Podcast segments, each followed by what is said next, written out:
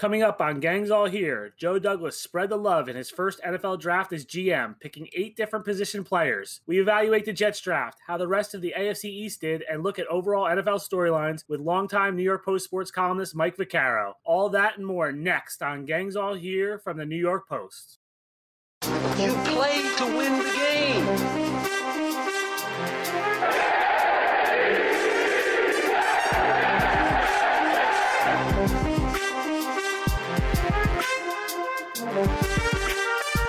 Welcome to Gangs All Here, a New York Jets podcast with the New York Post. I'm your host and Jets beat writer Brian Costello. You can follow me on Twitter at Brian Cos. Subscribe to the show on Apple Podcasts, Spotify, or wherever you get your podcasts. If using Apple, rate us five stars and write a nice review. Mike Vaccaro joins us in the second half of the show. Let's get into how the Jets did in the draft. All right, the draft is in the books the first Jets draft with Joe Douglas as general manager is over. We'll talk about how he did. He had nine picks in this draft, also made a trade at the end of the draft for a player. Uh, he spread it out, you know, two offensive tackles, a receiver, running back, quarterback, cornerback, defensive end, a safety, and a punter, and then traded for a cornerback as well uh, with his last pick. So, uh, you know, I thought overall the logic of his picks was good. And I kind of, I'm not a guy who grades drafts right after they're over. I think it's a silly exercise. You never know how these guys are going to play until they get on the field field. I grade on logic, and his logic was okay with me. I, I think if you wanted to nitpick, you might say he should have taken another wide receiver. I can see that argument. Although the idea that, you know, a wide receiver on the third day is going to come in and contribute right away also, I think is a little misguided. They might, but they the, the odds are that they won't. So I, I, think, you know, Denzel Mims in the second round is going to help Sam Darnold. Mekhi Becton in the first round is going to help Sam Darnold. And that's really what this offseason's all been about, building around Sam. Uh, he wasn't going to fix everything in one offseason. So he still has work to do and they'll still tinker with the roster. Come, you know, coming up here, there's still free agency. Uh, there's still free agents out there, I should say. And I think there's going to be a wave of free agency this week where people address needs. Um, so we'll talk about all, all that. I'll bring in producer Jake Brown right now. Jake, how did you think the Jets did? That SOB, Joe Douglas, I think he did a terrific job. And I know we can't judge drafts immediately. I get that. We can't give him a grade. But in terms of spreading the love and being able to get eight different positions, positions, which consist of your franchise left tackle. You got your what could end up being one of your top receivers and a jersey that I will immediately get in Mims, who is a rapper that I actually out rapped in a freestyle a couple years ago. So I love Mims, and I think the fact that they traded down to still be able to get him was very good. I know a lot of Jets fans were like, why are you getting a safety? Ashtyn Davis is a guy who could play a little bit of corner too. You know Gregg Williams. He's going to have some fun with Ashtyn Davis. It also means, hey, maybe you don't want to trade Jamal Adams, but if that price tag becomes too much, maybe he's his replacement. And it's not like Marcus Maye is this all-world safety. It's good to have another one. Listen, he got he got a backup running back, he got a pass rusher, he got a backup quarterback, he got a little uh, line depth with Cameron Clark, he got a Bryce Hall who they expect to be a contributor and who dropped in the draft because of his ankle injury, and they got a starting punter. So I don't think you could be mad at Joe Douglas. I know, you know, from Jets people and Jets Twitter and, and, fellow fans were a little mad that they got a quarterback in the fourth round. But listen, they stunk when Sam Darnold did not play. And if Sam Darnold, God forbid, got hurt again, you don't want to throw David Fales out there. So it's good that they got a quarterback that could potentially be their future backup. Yeah, a few a few things to hit on there. The, the Davis pick in the third round. I know people were a little taken aback. Like you said, he's a safety. He's not. This has nothing to do with Jamal Adams. He's not that. That he's more Marcus Maye than Jamal Adams. He's a deep safety. I think it has to do with that's a position where you need depth. You know, you, you need three guys there because you can play three guys. You can play a big nickel with three safeties. Uh, if someone gets someone gets hurt, he can go in there. Look at the Patriots, Jake, and you know Jets fans know the Patriots really well. What do they always have? They always have a boatload of defensive backs like Duron Harmon and Patrick Chung and Devin McCourty. Like they throw a lot of safeties at you the, the league right now is all about guys who are versatile and can do a lot of things. That's Davis. He can he's a hurdler, hurdling champion at Cal, very athletic guy. You know, I think he's gonna I think fans are gonna like him when they see him. James Morgan, my philosophy on the quarterback is, you know, if there's one out there that you like, go ahead and take him. In this fourth round, I'm fine with taking someone who's a bit of a project. You know, this wasn't Christian Hackenberg in the second round. This is the fourth round. That's when you do this. I don't think Morgan will probably be able to do anything this year, but I think they'll work on it. And like you said, he could be a long time backup for them once they get him up to speed and kind of work with him. Hall was a pick that I really liked. People thought he should have come out after last year, come into the draft and left Virginia. He decided they thought he'd be a first round pick. He decided to stay, end up really, you know, suffering a terrible ankle injury, broke his ankle, also tore a tendon, you know, so he he had a really rough road to come back from that injury. The Jets say they're happy with the progress he's made, think he'll be ready. He could be a steal if he can play. If, if he's healthy enough to play. I mean, he has a lot of talent. So I like that pick.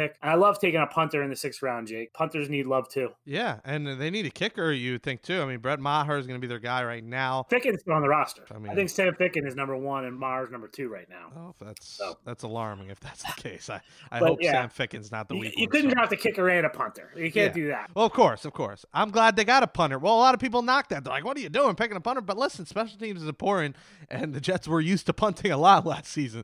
So it's good if they could have a good one that could uh, pin them back. And uh, you talk about Bryce Hall. They really did a solid job of getting cornerbacks because Bryce Hall, again, was a steal. They traded for Quincy Morgan. Listen, that's more probably of a depth guy from the Colts. But listen, you trade a seventh round pick for a guy who's already got a little experience under his belt. I'm a fan of it. And then you look at, we'll talk in a second about their undrafted free agents. Lamar Jackson's finally here. It's not the one that they want, but they did get a Lamar Jackson. So hopefully he has some similar skill to his namesake. And uh, they got Javelin Guidry too. So they got and Shyheim Carter out of Alabama. So they got three cornerbacks on the undrafted market. They got a fifth round steal. So you talked about injuries setting guys back. You could say the same for Jabari Zuniga, who got hurt in his in his final year at Florida, and he was a third round pick. And I know people were tweeting me, ah, no, it was a bad pick. But listen, I think an injury really hurt his stock a little bit. You just hope that he's not Jachai Polite uh, number two, right? He's not Jachai Polite because listen, when we knew when they drafted Jachai Polite, there were issues there. That's why Jachai. The reason Jachai Polite was in the third round was because of his character, and that was clear right, right from the start. Zuniga's in the third round because of the injury, the ankle injury, like you said. He he's a productive guy when he was healthy. He just couldn't stay healthy. You know, he was I think he was injured once earlier in his career, played through it, and then last year missed a bunch of games because of the ankle injury. You know, did they fix the pass rush with Jabari Zuniga? I, I'm skeptical of that. You, third round picks generally don't come in and light the world on fire as pass rushers. But like I said, he couldn't fix everything. He obviously prioritized offensive line, both in free agency and then with the first round pick with Mekhi Becton. So I think the offensive line will be better. He gets a receiver in the second round, which is what everybody wanted. Uh, so I think he, he you know, check off the box there. I think after you get those past those two rounds, it starts being really like the best player available on the board, not so much the needs. Cornerback is still a really big hole on this team if you look at it. You know, Bryce Hall is a roll of the dice. I like the pick, but you can't say, oh, the, he's going to be starting. Like, there's no way you can say that. You don't even know if he's going to be able to be on the field. Uh, he could be sort of like Bless Austin last year and miss the first half of the season and come in the second half. You just don't know health wise where he's at. You know, they have Pierre Desir, who they signed in free agency. I would pencil him at one starter. And I think Quincy Wilson, another Colts, former Colt, he has a chance to start on the other side, along with Arthur Maulet and Bless Austin, who I mentioned, who did some, you know, did some good things last year. But cornerback to me is still a pretty big hole on this team. I would not be shocked if they went out and signed a veteran here in the coming days, Jake. Yeah, I think corner is probably their biggest hole, but at least there is depth there. It's not like we're talking old world players, but they did get some depth in getting Wilson and getting Hall, and maybe one of these undrafted guys makes the cut. You like to see when you see some of these undrafted guys where they went to school and the kind of competition that they went up against. And when you read Alabama, when you read Nebraska, Utah, Georgia, you know these guys. You know they these aren't Division two players. We know the Patriots went out and higher in the draft picked a Division two guy from a school that I didn't even know existed in Lenoir-Rhyne. So at least you see guys who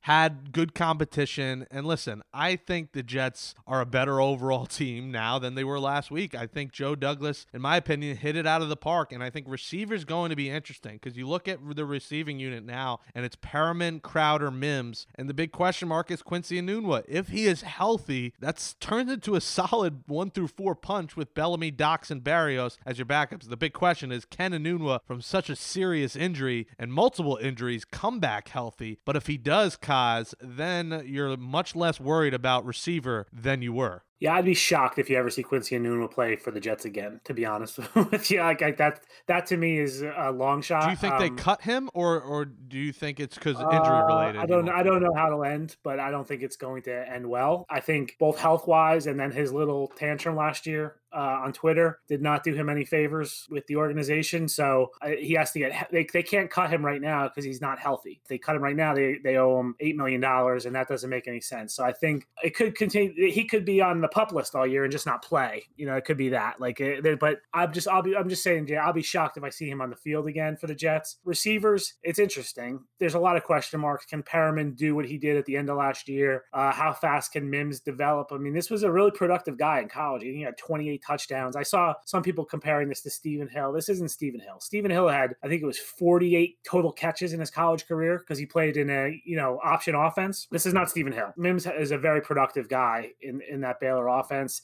can make contested catches. He had some drop issues. I was told those are kind of overstated that, you know, they weren't exactly, he wasn't exactly wide open catching passes and dropping them. The, the receivers, I still have some, some concerns there, but I think when you evaluate the receiver position, Jake, you also have to take into account that Le'Veon Bell had 66 catches last year in a year where Jets fans said they didn't use him enough, right? So, but he had 66 catches. Chris Herndon, you hope he comes back healthy. Ryan Griffin will be back. The receiving core in and of itself is not overwhelming, but they do have a good tight end situation and they have a running back who can catch passes. And uh, Perine, the fourth round pick, he caught 40 passes last year at Florida, which so he can catch passes as well. So, so they, you know, Sam Darnold does have, they're not the greatest weapons in the world, but there's some weapons here. And there is still, and you can let me know. I mean, we'll see about contract, what the financial situation is, but there are a couple of names in free agency, like you said, still out there. If they want to address receiver, there's a guy like Paul Richardson, there's uh, Demaryius Thomas, if they want to bring him back, who actually was solid. I know he's 32, but he wasn't bad. I would bring Demaryius Thomas back. Here's why: he was great in the locker room, and I think Mims could use someone like that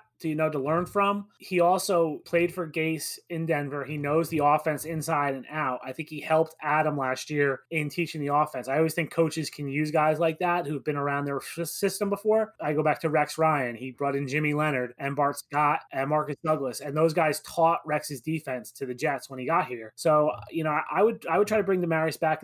You're going to see a lot more free agents signed, Jake, this week than usual because the Jet the NFL changed the formula for compensatory compensatory picks. The way, you know, I know everyone fa- is fixated on compensatory picks these days. And the way the formula works is, you know, if you sign more players or sign less players than you lose, you get you usually get compensatory picks. Usually, if you sign guys through June, that counted toward the formula. They changed it at four o'clock today. The players that you sign no longer count in the formula. So you can sign guys now and not worry about you're going to lose a compensatory pick. So you're going to see a rush this week on on signings. Uh, and I think you know, cornerback Logan Ryan is out there. The Jets could sign him at corner.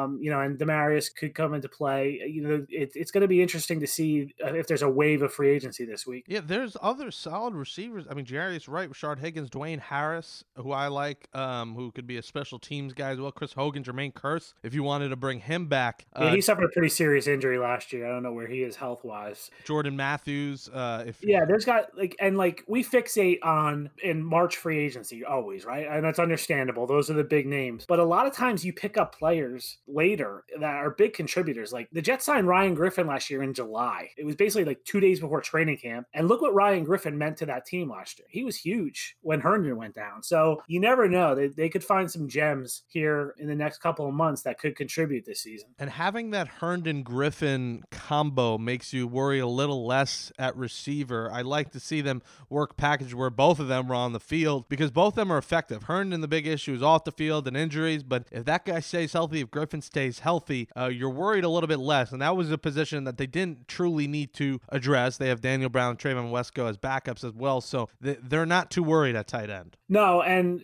I thought, you, you know, if you're looking for silver linings in the way things went last year with injury wise, there was a lot of guys who played who wouldn't have played normally. Trevon Wesco comes to mind. He, he probably wouldn't have gotten much playing time last year, but he ended up playing quite a bit because Herndon was hurt all season. And then Griffin went down at the end of November and he, he made two, you know, two big plays. I think it was in the Giants game. Came up with a, a they actually gave him the ball as a fullback on fourth and one, and then threw to him on a third and one. I can't remember if it was a Giants game or which game that was, but he had two big plays. He got a lot of solid playing time, and he'll benefit from that now, you know, this year. And there's other guys like James Burgess that are, are similar stories that because of those injuries last year, they got to play a lot. And I so I think they let Wesco. Uh, Daniel Brown's more of a blocking tight end, but yeah, they're pretty good at tight end if they can stay healthy. And I'm excited for Denzel Mims. And even if it's a stadium full of no fans, I know, Kaz, you will be bopping your head to when This Is Why I'm Hot, the 2006 or 2007 Jose Reyes walk up song, uh, one of the top downloaded ringtones of all time. This Is Why I'm Hot is blasting in a speaker full of empty fans and nobody in the building at MetLife Stadium. Uh, I don't even know if they'll have a, a, DJ to play music there. Who knows who will be there? It might just be silence. If that does happen, the season does happen. Do you think you and the media will even be allowed to go? I don't know, Jake. I've wondered that myself. I don't. I'm. I'm not sure. I'll, I'll say this though. Like if we were allowed to go, press boxes are huge. Like especially newer stadiums, they build a press box with the Super Bowl in mind because they're all trying to get the Super Bowl. So for the Super Bowl, you need a certain amount of seats in the press box. There's always a ton of empty seats in the press box for regular season games. So I think they could do it where they limited the number of press allowed, and we could easily social distance in the press box. I, I don't think we'll be allowed in the locker room if we're allowed at the game. I, I think uh, it's going to be a long time before I'm in a locker room again. I, I believe that. So uh, they would probably do like press conference situation where you wouldn't get as many players but yeah, it's crossed my mind. It's obviously way down the list of things of importance right now, but it has crossed my mind of what what will happen when the media. If you remember, Jake, before everything really shut down, the first thing they sort of stopped was the media. Remember, like yeah, they closed the locker rooms to the media and hockey and basketball. Uh, at spring training too, they started having like those ropes around. I remember it was Aaron Judge or Giancarlo Stanton. They ropes around them. Uh, you had to stand like you know certain distance back. So I think uh, I think it's going to be you know different whenever we get back to it. Yeah, and I think the season's going to happen, but we'll see how it does happen. And you know, the first virtual draft I think was fine. Not a lot of slip ups. I think Roger Goodell after the first round, that man was tired. I mean, he was sitting back, and we don't know if he was drunk or just tired, but he was just devouring M and M's at a pace like no other. It was kind of like me having my glazed Pop'em donuts all weekend and cookies, but he was going through M and M's. He was just out of gas. So that's something. Uh, if, if they do it again, they might need replacements each round because he was clearly tired. And Joe Douglas, that was cute. You know, his, his kids there, his wife, that was a cute little family affair. So I was actually a fan of this, and I wouldn't mind if they had virtual drafts in terms of having the GM and the front office all in the same house, and you make it like a Thanksgiving dinner, and you're all home together. You got a home cooked meal, and you hang out versus doing it at the facility. Yeah, I mean, I, I don't think they're going to do that. You know, they they they build these war rooms at facilities, and you know they work. That's where they work all the time. So I think I I liked it. I thought it was humanizing for these guys because a lot of times, especially these head coaches, you don't get to see their human side very often. You see them with their kids. You see Adam Gase with his kids in his house. Uh, his son wearing a Le'Veon Bell jersey too, by the way. Uh, so maybe he doesn't hate Le'Veon as much as everybody thinks.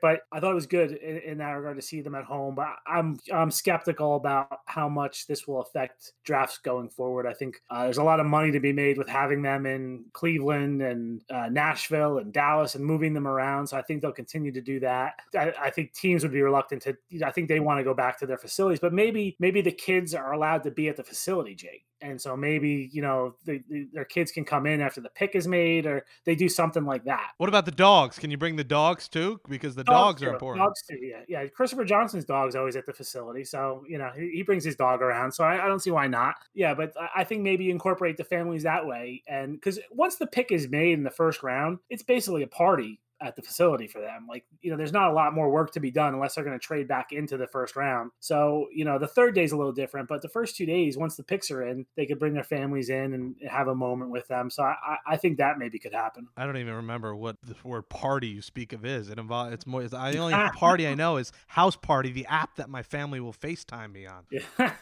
That's what my kids keep using. Yeah. Let's talk for a minute before you get to a couple audio from these these picks and before you get to Vac about the the Patriots. I mean, they didn't get a quarterback. Their first pick was a safety out of a school in North Carolina, Lenoir Rhyne, where I also discovered that there is a Long Island, North Carolina, which I had no idea.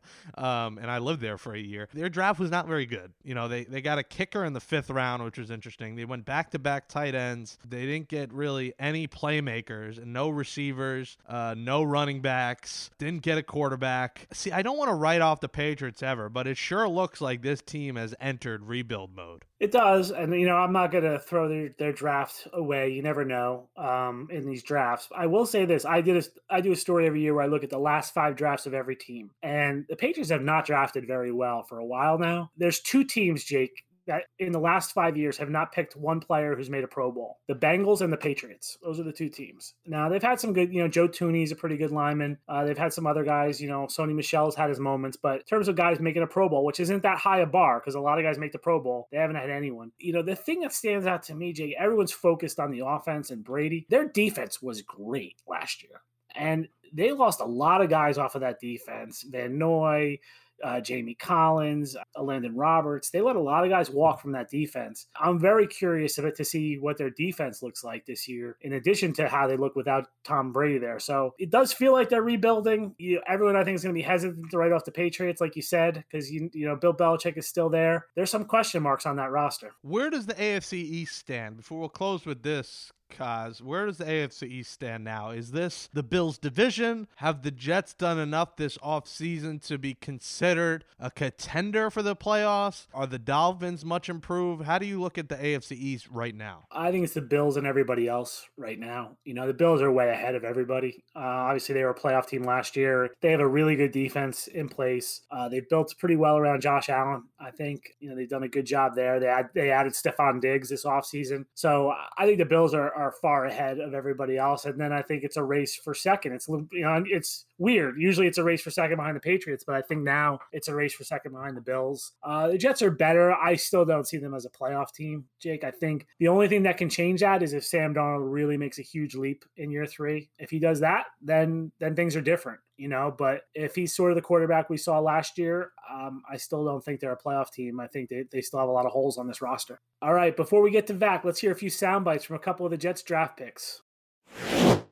All right, Kaz, let's hear from second round pick out of Baylor, the wide receiver Denzel Mims. This is why he's hot. I feel like um my well, one my game uh with blocking like my blocking stands out like my contested catches stands out I feel like I, I, make plays all around the field. I know that when it comes down to crunch time and come down to the end of the game that I want the I want the spotlight. I mean I want to be the one to help the team get the victory and I want everything on, on, on me on my shoulders. All right let's hear from fourth round pick running back out of Florida La'Mical Perine who talks about already feeling at home with the Jets it's amazing. So, um, I mean, I know a few guys, a few Gators that's on the New York Jets, and I got a few uh, high school uh, friends. Uh, C.J. Mosley, he's from my hometown. Marcus Maye, uh, Jabari Zuniga, just uh, all around good character guys. Um, so, I mean, I'm feeling at home when I get up there, so I'll be all right. All right, let's hear from another Jets fourth round pick quarterback out of FIU, James Morgan, who talked about what strengths he brings to the Jets. My top strength is really my preparation. Um, you know, everything that I do, um, you know, week in and week out to help our team win. Um, you know, I'm a very good leader. I'm a really uh, good competitor. On the field, I say my biggest strength is my arm strength, and that makes me, you know, uh, good with anticipation and throwing in windows other guys can't, uh, anticipating and putting the ball in different positions. So I'm very confident with that. I think I can make any throw in the field, but I'd say my biggest asset is my hard work and anything I can do to help the team win.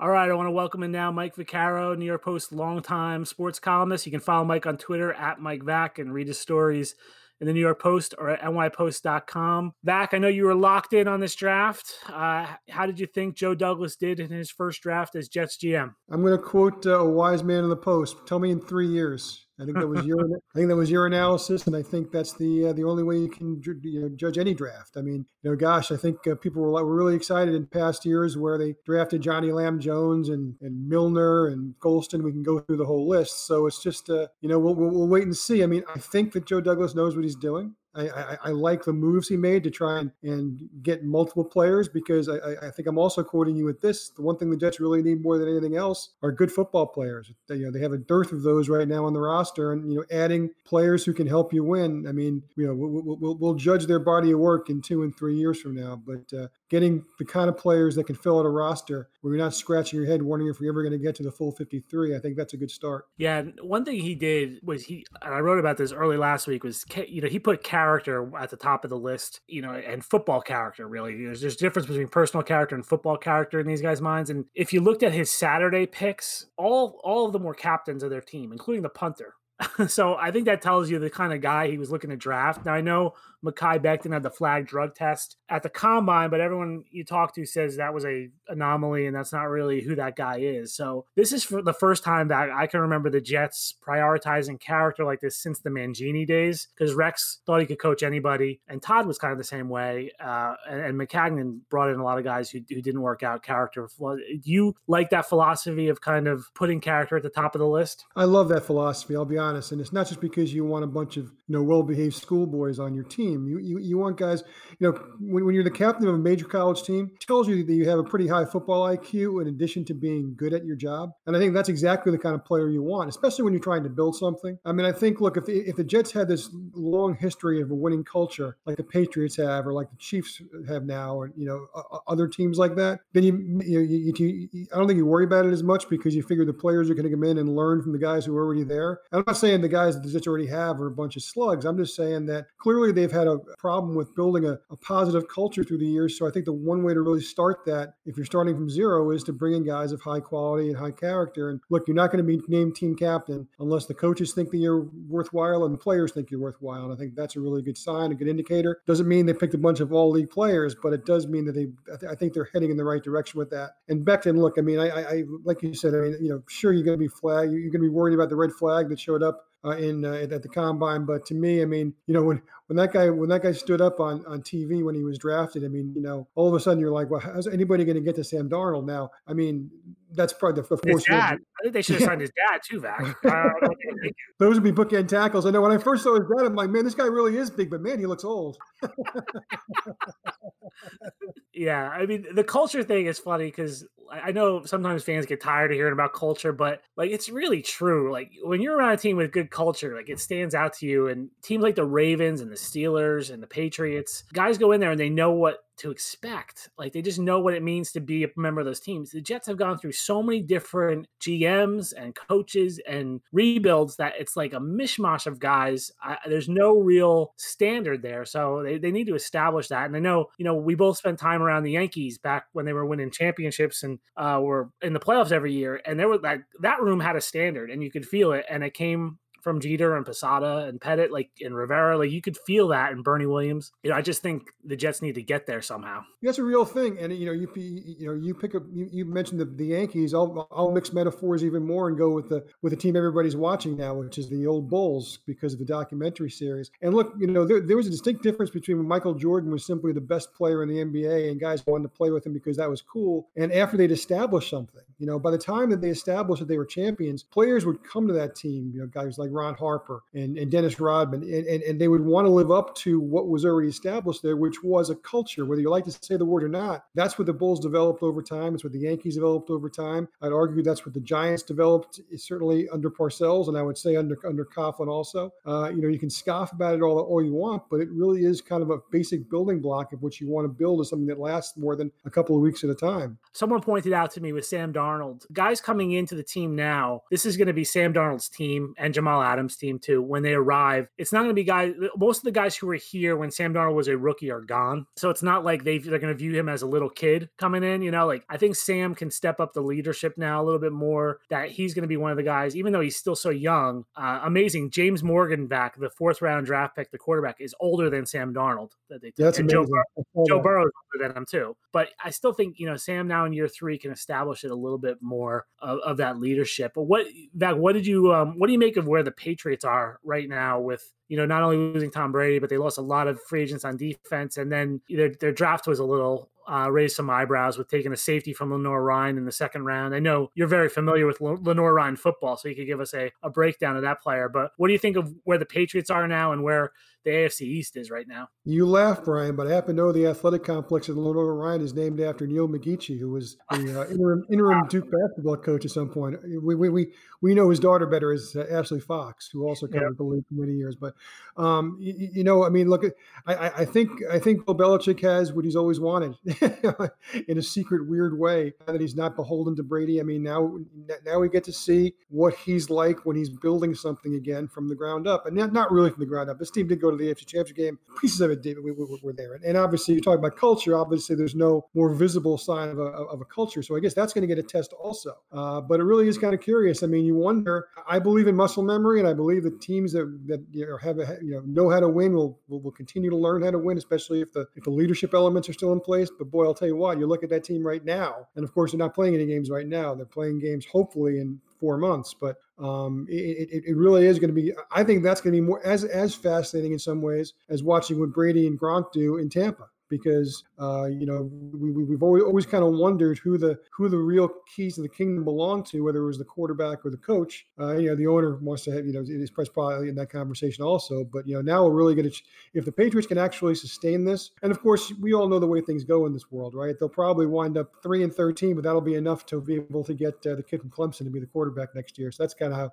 that, that's that's a nice way to build culture a culture also. But well, um, well, that you just made all the Jets fans throw up out there. So you're mission.